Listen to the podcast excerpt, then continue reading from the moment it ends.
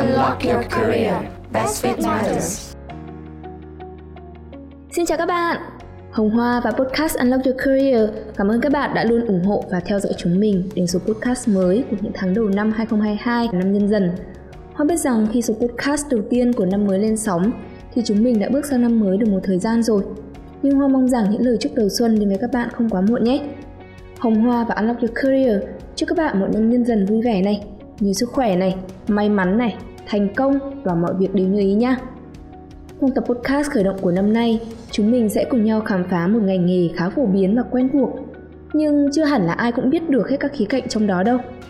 Uhm, lĩnh vực mà Hoa đang muốn nói đến chính là tài chính đó.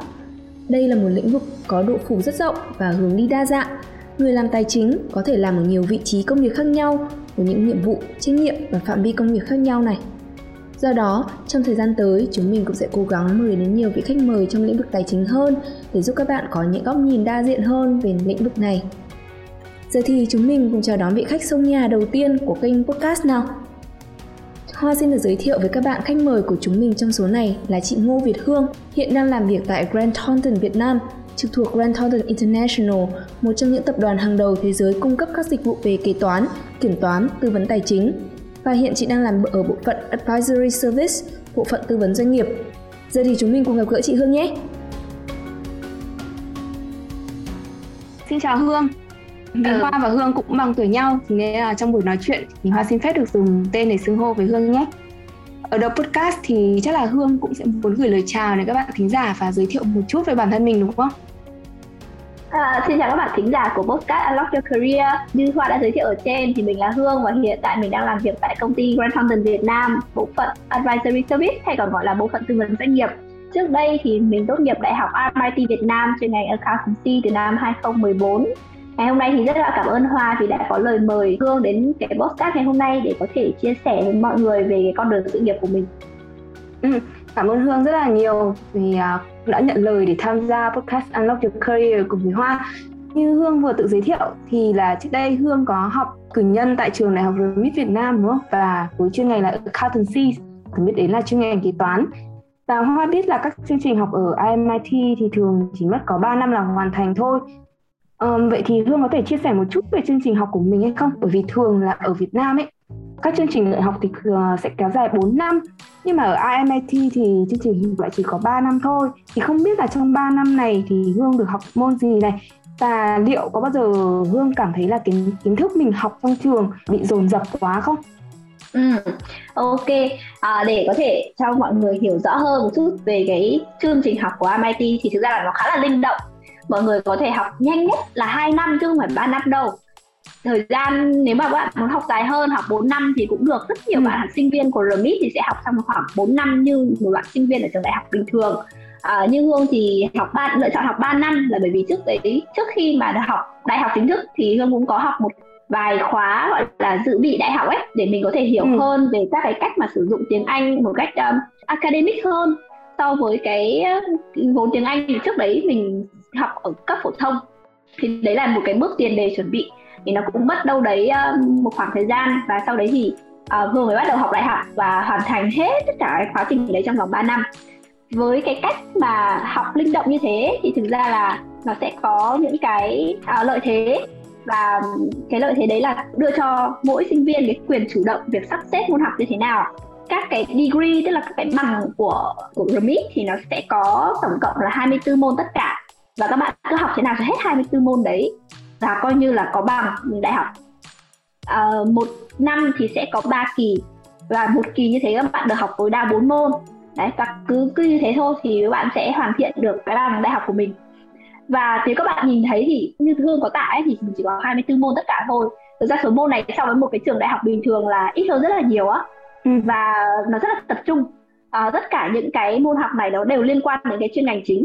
Nó có những môn được chia ra là môn foundation này những môn ngành chuyên sâu hơn này và có cả minor tức là một cái nhánh nhỏ ấy nếu mình quan tâm đến ừ. cái nhánh nhỏ này thì mình sẽ học cái nhánh nhỏ đấy. Ví dụ như hương học chuyên ngành chính là kế toán. Tất cả các môn chính sẽ là liên quan đến kế toán nhưng những cái môn minor thì hương có thể chọn một ngành nhỏ. Ví dụ như là professional communication hay là marketing. Thời điểm đấy thì hương chọn học thêm một ngành nhỏ là marketing học như thế nó rất là tập trung và mình sẽ không phải học những cái môn phụ khác ví dụ như là à, triết học là bọn mình không có này hay là bọn mình không có học môn thể dục này. Và như vậy thì thực ra là cũng không có quá dồn dập ấy. Tuy nhiên thì một môn của RMIT nó cũng khá là nặng. Và ừ. bên trường RMIT thì sẽ không có cái chuyện là ví dụ bạn thi trượt thì bạn có thể thi lại nhưng mà khi mà thi trượt là bạn phải học lại.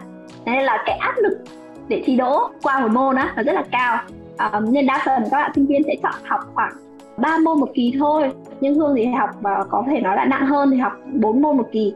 Cố gắng để hoàn thiện trong vòng 3 năm là xong cả đại học.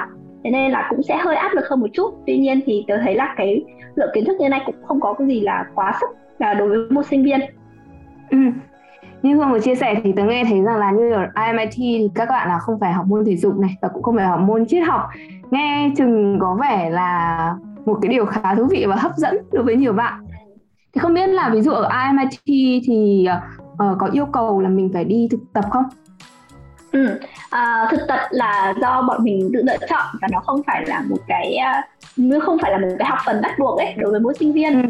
À, nhưng mà trường lại có sự support rất là tốt để cho các bạn có một cái sự chuẩn bị tốt nhất khi mà đi thực tập cũng như là khi đi xin việc chính thức sau này à, ví dụ như những cái kỳ cuối cùng bọn mình có thể lựa chọn là tham gia vào những cái workshop của bên uh, support về mặt career của trường tức là startup về mặt công việc của trường ấy. Ở trong những cái workshop như thế bọn tớ được học là làm sao để làm cái CV của mình nó professional nhất hay là cách mà mình uh, tìm hiểu làm sao một cái job description nó như tức là một cái yêu cầu công việc mà người ta đăng tuyển là như vậy. Thì uh, mình cần phải làm thế nào để trong cái CV của mình nó phù hợp ấy và để tìm những cái công việc phù hợp với cả cái nhu cầu của mình nữa rồi cách làm cover letter ừ. hay là cách viết email rồi có những cái liên quan đến uh, cái môi trường văn hóa công việc ừ, đi làm văn phòng nó sẽ như thế nào thì bọn mình cũng được kiểu uh, viết qua ấy, thông qua cái workshop như thế uh, thành ra ừ. là bọn tớ được chuẩn bị rất là tốt trước khi mà ra trường cái việc mà lựa chọn internship tức là chọn thực tập hay không thì là tùy mỗi người trường cũng có những cái liên kết với các bên uh, với một số công ty để có thể cho bọn tớ thông tin để apply uh, thời điểm đấy thì tớ cũng có thực tập tại Sheraton Hà Nội ừ. làm uh, income auditor thì cậu cảm thấy chương trình thực tập đối với mình như thế nào trong cái thời gian đi thực tập ở Sheraton liệu nó có thì... hữu ích không? Ừ thực ra thì tớ nghĩ là đấy là một cái uh, trải nghiệm khá là thú vị. Nó cho mình thấy được cái uh, cái sự khác biệt ấy giữa việc mà mình đang là một sinh viên với việc mình đi làm. Thời điểm đấy thì tớ làm một unpaid internship tức là thực tập sinh không được trả tiền. Và công việc ở đấy thì thực ra không có gì nó gọi là quá nặng cả nhưng mà mình uh, được làm quen với các anh chị lớn hơn rồi được mọi người hướng dẫn uh, được mình bắt đầu hiểu dần hơn là à một công việc thực tế thì nó sẽ như thế nào ấy uh, ừ. đấy là một cái trải nghiệm rất là thú vị và đem lại rất là nhiều cái kiến thức cũng như là cái kinh nghiệm cho mình ý, trong công việc ừ. Ừ. Rồi mình sẽ quay trở lại một chút với cả à, chuyên ngành accountancy kế toán nhé. Thì thực ra thì trước đây Hoa cũng có học về kinh doanh ờ, nên là Hoa cũng muốn đố vui Hương một chút ở trong cái à, nhóm ngành business hay kinh doanh ấy thì đây là một cái nhóm ngành rộng. Từ đấy thì có nhiều cái chuyên ngành hẹp hơn như là marketing này tài chính kế toán và quản trị. Bản thân hoa thì hoa hay thấy là rất là nhiều bạn học sinh hay nhầm lẫn giữa tài chính và kế toán. Vậy thì hoa đố hương làm thế nào? Hương có thể giải thích được sự khác nhau giữa hai chuyên ngành này theo cái cách dễ hiểu nhất cho các bạn học sinh được không?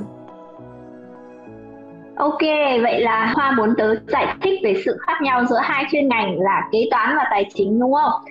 Là đây là hai cái thơm tức là hai cái cụm mà rất nhiều người có thể chưa hiểu rõ khi mà mình kể cả khi đi làm rồi cũng sẽ vẫn còn bị mập mờ giữa hai cái ngành này ấy. nó chỉ có một cái một cái uh, gọi là một cái file line một cái ranh giới rất là mỏng manh giữa hai cái này thôi tôi nghĩ là cái cách dễ nhất để phân biệt giữa tài chính và kế toán đấy là dựa vào cái câu chuyện mốc thời gian uh, đối với kế toán thì nó sẽ là à, hiểu nôm na là nó là những cái ghi chép liên quan đến những cái số liệu hoạt động quá khứ ờ, số liệu ờ, hoạt động về mặt tài chính ấy, của quá khứ.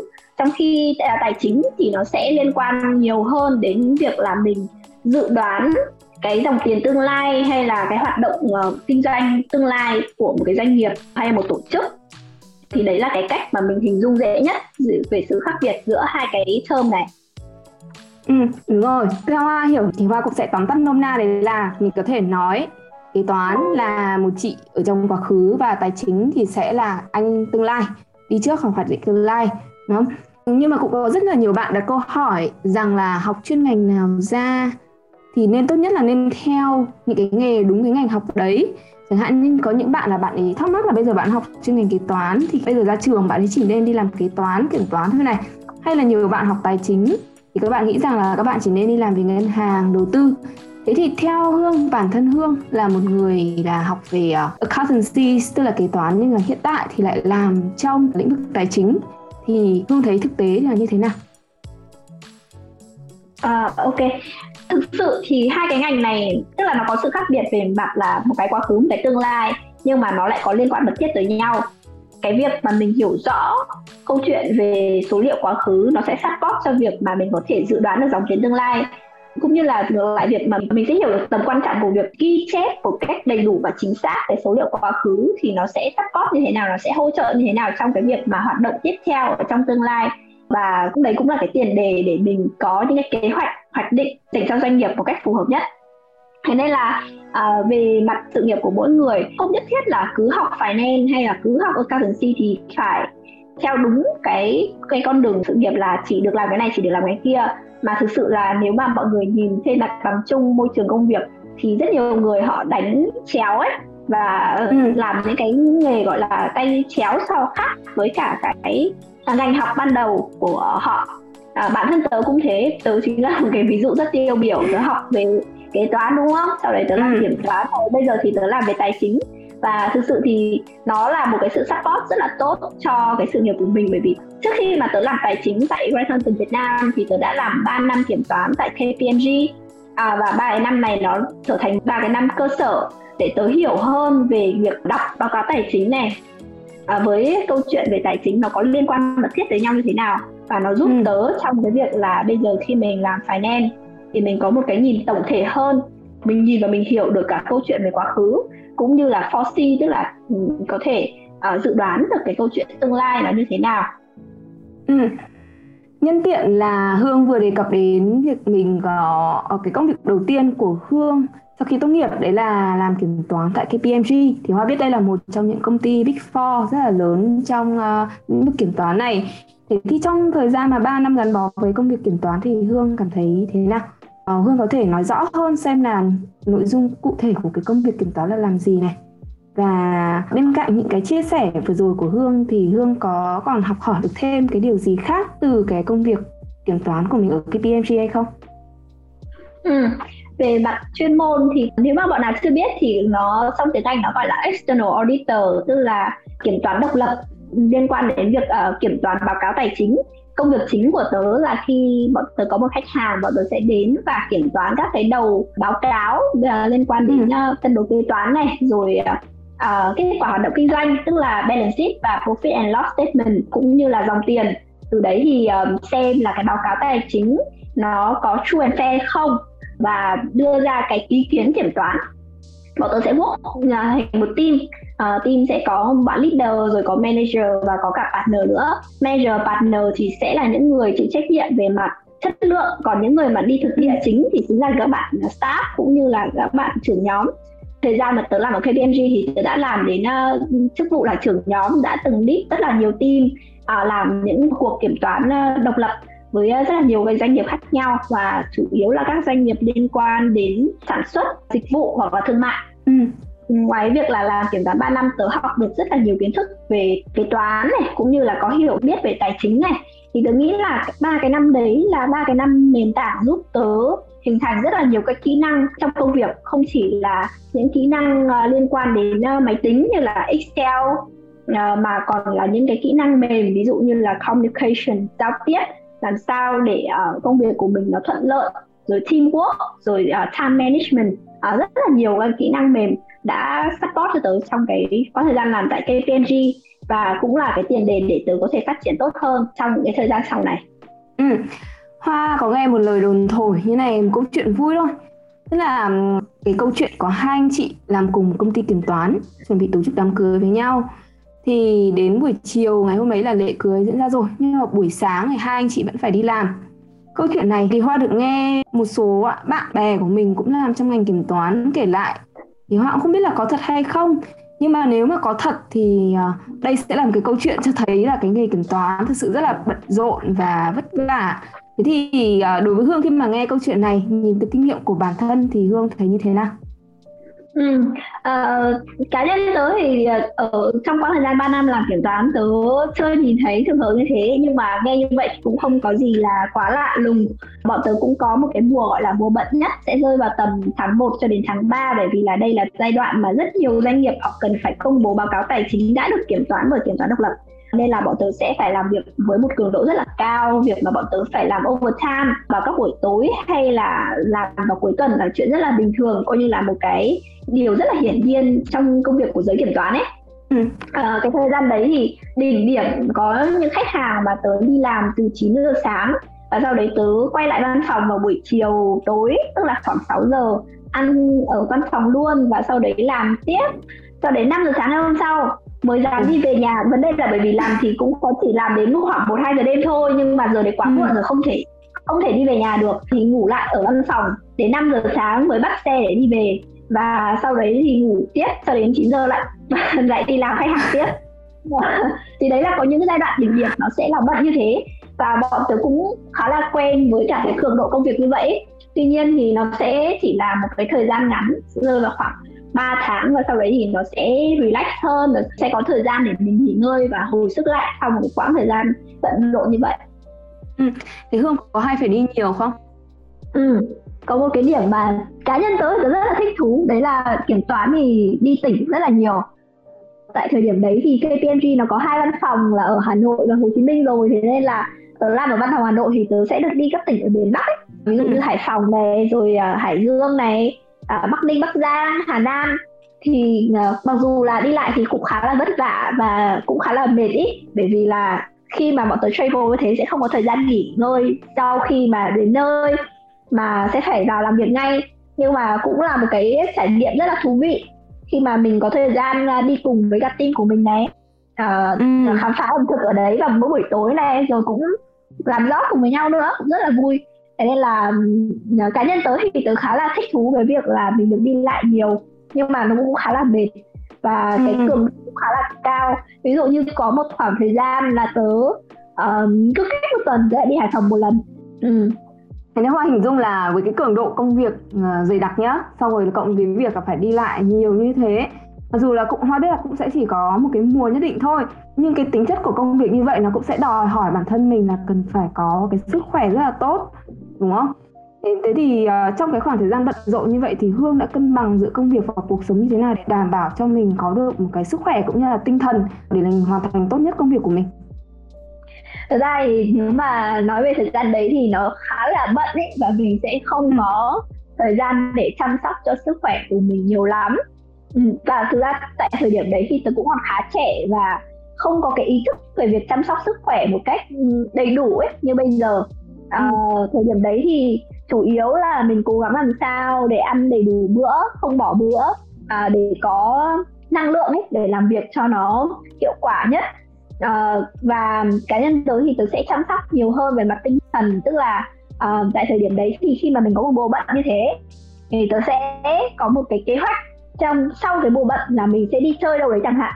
Thì cái việc mà mình có một kế hoạch là trong thời gian sắp tới sau khi mình vượt qua cái mùa bận này mình sẽ được đi chơi mình sẽ được khám phá. Sự chỗ này chỗ kia thì nó làm cho cái tinh thần của mình nó không bị quá là nặng nề và mình có một cái gì đấy để hướng tới và mình có thể có nhiều cái sự tích cực hơn trong cái việc là mình à, cố gắng vượt qua cái mùa bận mình đang ở trước mắt. Ừ. rồi mình giờ sẽ chuyển qua thêm một chút uh, tìm hiểu thêm về uh, ngành kế toán và kiểm toán nhé thì hoa được biết là thường thì những người làm kế toán và kiểm toán rất coi trọng những cái chứng chỉ quốc tế như là ACCA này. Um, mà tên đầy đủ mình hay biết là Association of Chartered Certified Accountants hay là CIA Certified Internal Auditor. Và Hoa cũng thấy là từ trong CV của Hương á thì mình cũng đã thi được những cái chứng chỉ này từ rất sớm người làm lâu trong ngành thì biết rất rõ về những cái chứng chỉ này rồi. Nhưng mà đối với các bạn học sinh trung học phổ thông và sinh viên thì những cái khái niệm này còn khá là mới chưa rõ ràng. Thì Hương có thể chia sẻ thêm nhiều hơn về một số chứng chỉ như này không? Mục đích và tầm ừ. quan trọng của chúng với cái công việc của Hương thì như thế nào? Ừ. Nếu mà các bạn theo đuổi ngành kiểm toán độc lập giống như tớ trước đây thì những chứng chỉ như ACCA hay là có một chứng chỉ khác là CPA tức là Certified Public Auditors của Úc chẳng hạn thì là những cái chứng chỉ rất là nổi tiếng và kiểu cần thiết đối với một bạn kiểm toán ấy. Thực ra là về mặt bản chất là những cái chứng chỉ này sẽ giúp cho mình có thêm những kiến thức sâu hơn và rộng hơn về ngành kế toán rồi ờ, về ngành kinh tế và có cả kiến thức về tài chính nữa. Nó sẽ là những cái chứng chỉ đem lại những cái kiến thức rộng hơn lớn hơn so với những cái kiến thức mà mình đã học được uh, lúc mà mình học đại học và ngoài ra thì cái việc có chứng chỉ này thì nó cũng sẽ giúp cho mình tức là nó cũng là một cái yêu cầu ấy khi mà mình lên ừ. những cái chức cao hơn trong các cái công ty uh, kiểm toán độc lập À, ví dụ như ngày đấy nếu tôi nhớ không nhầm thì công ty như KPMG chẳng hạn khi mà các bạn lên đến level uh, manager thì các bạn sẽ yêu ừ. sẽ được bắt buộc yêu cầu bắt buộc là phải có những cái chứng chỉ như ACCA hay là CKO À, ngoài ra thì khi mà mình có những cái chứng chỉ quốc tế này thì mình cũng sẽ có thể thi chuyển đổi để lấy một cái chứng chỉ um, nó liên quan đến uh, kiểm toán tại Việt Nam và có thể ký những cái báo cáo kiểm toán ấy. Ừ. À, còn đối với cái CIA thì uh, thực ra là nó là về kiểm toán nội bộ. Nếu mà mọi người học về ngành kiểm toán thì mọi người sẽ biết là kiểm toán độc lập và kiểm toán nội bộ là hai cái ngạch nó khác nhau. Uh, kiểm toán nội bộ là thiên về việc kiểm toán hoạt động uh, của công ty trong khi kiểm toán độc lập thì sẽ thiên về việc kiểm toán báo cáo tài chính. Và hai cái bộ phận này thì nó hoàn toàn riêng biệt ý à, nó có support lẫn nhau có một vài thủ tục kiểm toán nó giống nhau. Tuy nhiên thì nó vẫn là hai cái ngạch nó khác hẳn nhau. Lý do mà tớ có CIA là bởi vì uh, sau này sau khi tớ không làm kiểm toán độc lập nữa thì tớ chuyển sang làm về tư vấn. Và ở bộ ừ. phận tư vấn này thì tớ ngoài cái việc tớ làm về mặt tài chính thì tớ cũng có làm một cái line nhỏ một cái ngạch nhỏ là liên quan đến tư vấn về kiểm toán nội bộ cho các doanh nghiệp nếu mà họ chưa có kinh nghiệm trong việc uh, ừ. xây dựng kiểm toán nội bộ tại uh, công ty ừ. không biết là học ACCA hay là CIA thì có khó không và nó có đòi hỏi người học phải có cái kiến thức kỹ năng vững vàng từ trước không ừ. Uh, nếu mà nói trên mặt bằng chung thì phải nói một cách công bằng là ACCA và CIA là có khá là khó không phải ai cũng có thể thi uh, rất là nhanh để qua những cái môn của nó ấy, để có thể ừ. có đạt được chứng chỉ. Uh, ví dụ như tớ quen rất là nhiều người làm cùng với tớ và những anh chị đấy cũng là những người học tức là không phải học mà là làm rất là giỏi ấy, làm trong công việc rất là giỏi. Nhưng để có được chứng chỉ ACCA cũng rất là chật vật cũng có rất nhiều môn phải thi lại. Về mặt kiến thức mà nói thì thực ra là mọi người sẽ đều uh, đa phần mọi người đều học những cái chứng chỉ này sau khi mọi người đã tốt nghiệp đại học rồi và mọi người sẽ có những cái nền tảng cơ sở rồi, thế nên là chỉ với nền tảng cơ sở đấy thôi cộng với kinh nghiệm làm việc ấy, thì đã theo tớ là đã đủ để học các cái bộ môn này. Còn thực ra nếu mà mọi người nhìn ở trên quốc tế ACCA cái giai đoạn mà những cái môn foundation ấy, nó giống như là lúc mà mình học ở đại học vậy. Chính vì thế nên là có rất nhiều bạn ở nước ngoài nhé là các bạn ấy không học đại học mà các bạn học thẳng chứng chỉ ACCA luôn và bằng cái chứng chỉ đấy ở nước ngoài cũng được coi như là khi mà đã học hết foundation hết cái giai đoạn foundation như là cũng được coi như là mình đã tốt nghiệp đại học và có thể xin việc đấy. Ờ ừ, thì cái đấy thì nó sẽ phổ biến hơn kia ở nước ngoài. Nhưng mà tôi nói cái ví dụ ấy ra là để mọi người nhìn thấy là nó cũng không có gì là quá khó cả. Với cái kiến thức mà mọi người tốt nghiệp đại học xong mà nếu mà học đúng ngành về kế toán hay tài chính ý, thì đã là đủ để mọi người học tiếp ACCA rồi và thực sự là bây giờ có rất là nhiều bạn sinh viên các bạn rất là giỏi từ năm 2 năm 3 các bạn cũng đã bắt đầu học ACCA để bổ sung thêm kiến thức rồi và có thể uh, đến uh, sau khi tốt nghiệp là cũng có thể đã gần như là thi hết các môn ấy để có chứng chỉ ACCA rồi. Ừ, cái trong ACCA thì là cậu phải thi bao nhiêu môn? À, ACCA thì có tổng cộng nếu mà tớ không nhớ không nhầm nhá vì bây giờ tớ cũng đã thi xong được rất lâu rồi thì là có 9 môn foundation và cái thời của tớ là có có 5 môn uh, advanced tức là gọi là 9 môn F và 5 môn P uh, nhưng mà hồi đấy của tớ thì vì tớ học MIT thì MIT có liên kết với ACCA nên là tất cả những cái môn foundation của tớ là tớ được miễn tức là coi ừ. như là lúc mà tớ học ở trong trường là tớ đã học xong 9 môn F rồi và tớ học tốt nghiệp đại học MIT ngành kế toán xong là tớ chỉ cần phải học nốt những cái môn P môn advanced là tớ có thể có chứng chỉ ACCA hiện tại bây giờ thì ACCA chỉ còn 4 môn P thôi vì họ ghép hai môn ờ, P ngày xưa lại với nhau thế nên là bây giờ chỉ còn 4 môn nhưng ngày xưa tớ thi là tớ phải thi 5 môn là tớ có ừ. thể có được chứng chỉ ACCA rồi Ừ, nghe như thế thì cũng khá là hay, khá là tiết kiệm thời gian đúng không? Khi mà IMIT lại có cái chương trình liên kết với cả ACCA như thế, ít nhất là mình đã không phải học để thi 9 môn foundation rồi, chỉ còn có mỗi ừ. 5 môn. Ừ. Cái chương trình liên kết đấy nó được hiểu nôm na là các môn học ừ, của của RMIT về ngành kế toán đấy nhá. À, ừ. thì được công nhận như là các cái môn tức là có kiến thức tương đương với các cái môn F của ACCA luôn vì nó đều là những cái học phần uh, của nước ngoài ấy và họ có thể ừ. kiểu là so sánh được và họ thấy là tương đồng thế nên là họ miễn cho bọn tớ học miễn luôn chỉ môn foundation có một ừ. số trường đại học uh, kinh tế ở Việt Nam thì cũng được uh, ACCJ giám định lại cái uh, học phần của họ ấy thì cũng sẽ được miễn nhưng mà sẽ được miễn ít hơn ví dụ như được miễn ừ. 4 môn hoặc 5 môn gì đấy còn lại thì các bạn ấy vẫn phải học thêm một vài môn uh, foundation khác Ừ, thế tôi thấy cái này khá là hay có thể là một yếu tố để cân nhắc cho các bạn uh, sinh viên các bạn học sinh khi mà các bạn ấy chuẩn bị thi lên đại học và chọn trường nộp hồ sơ của ừ. mình ừ.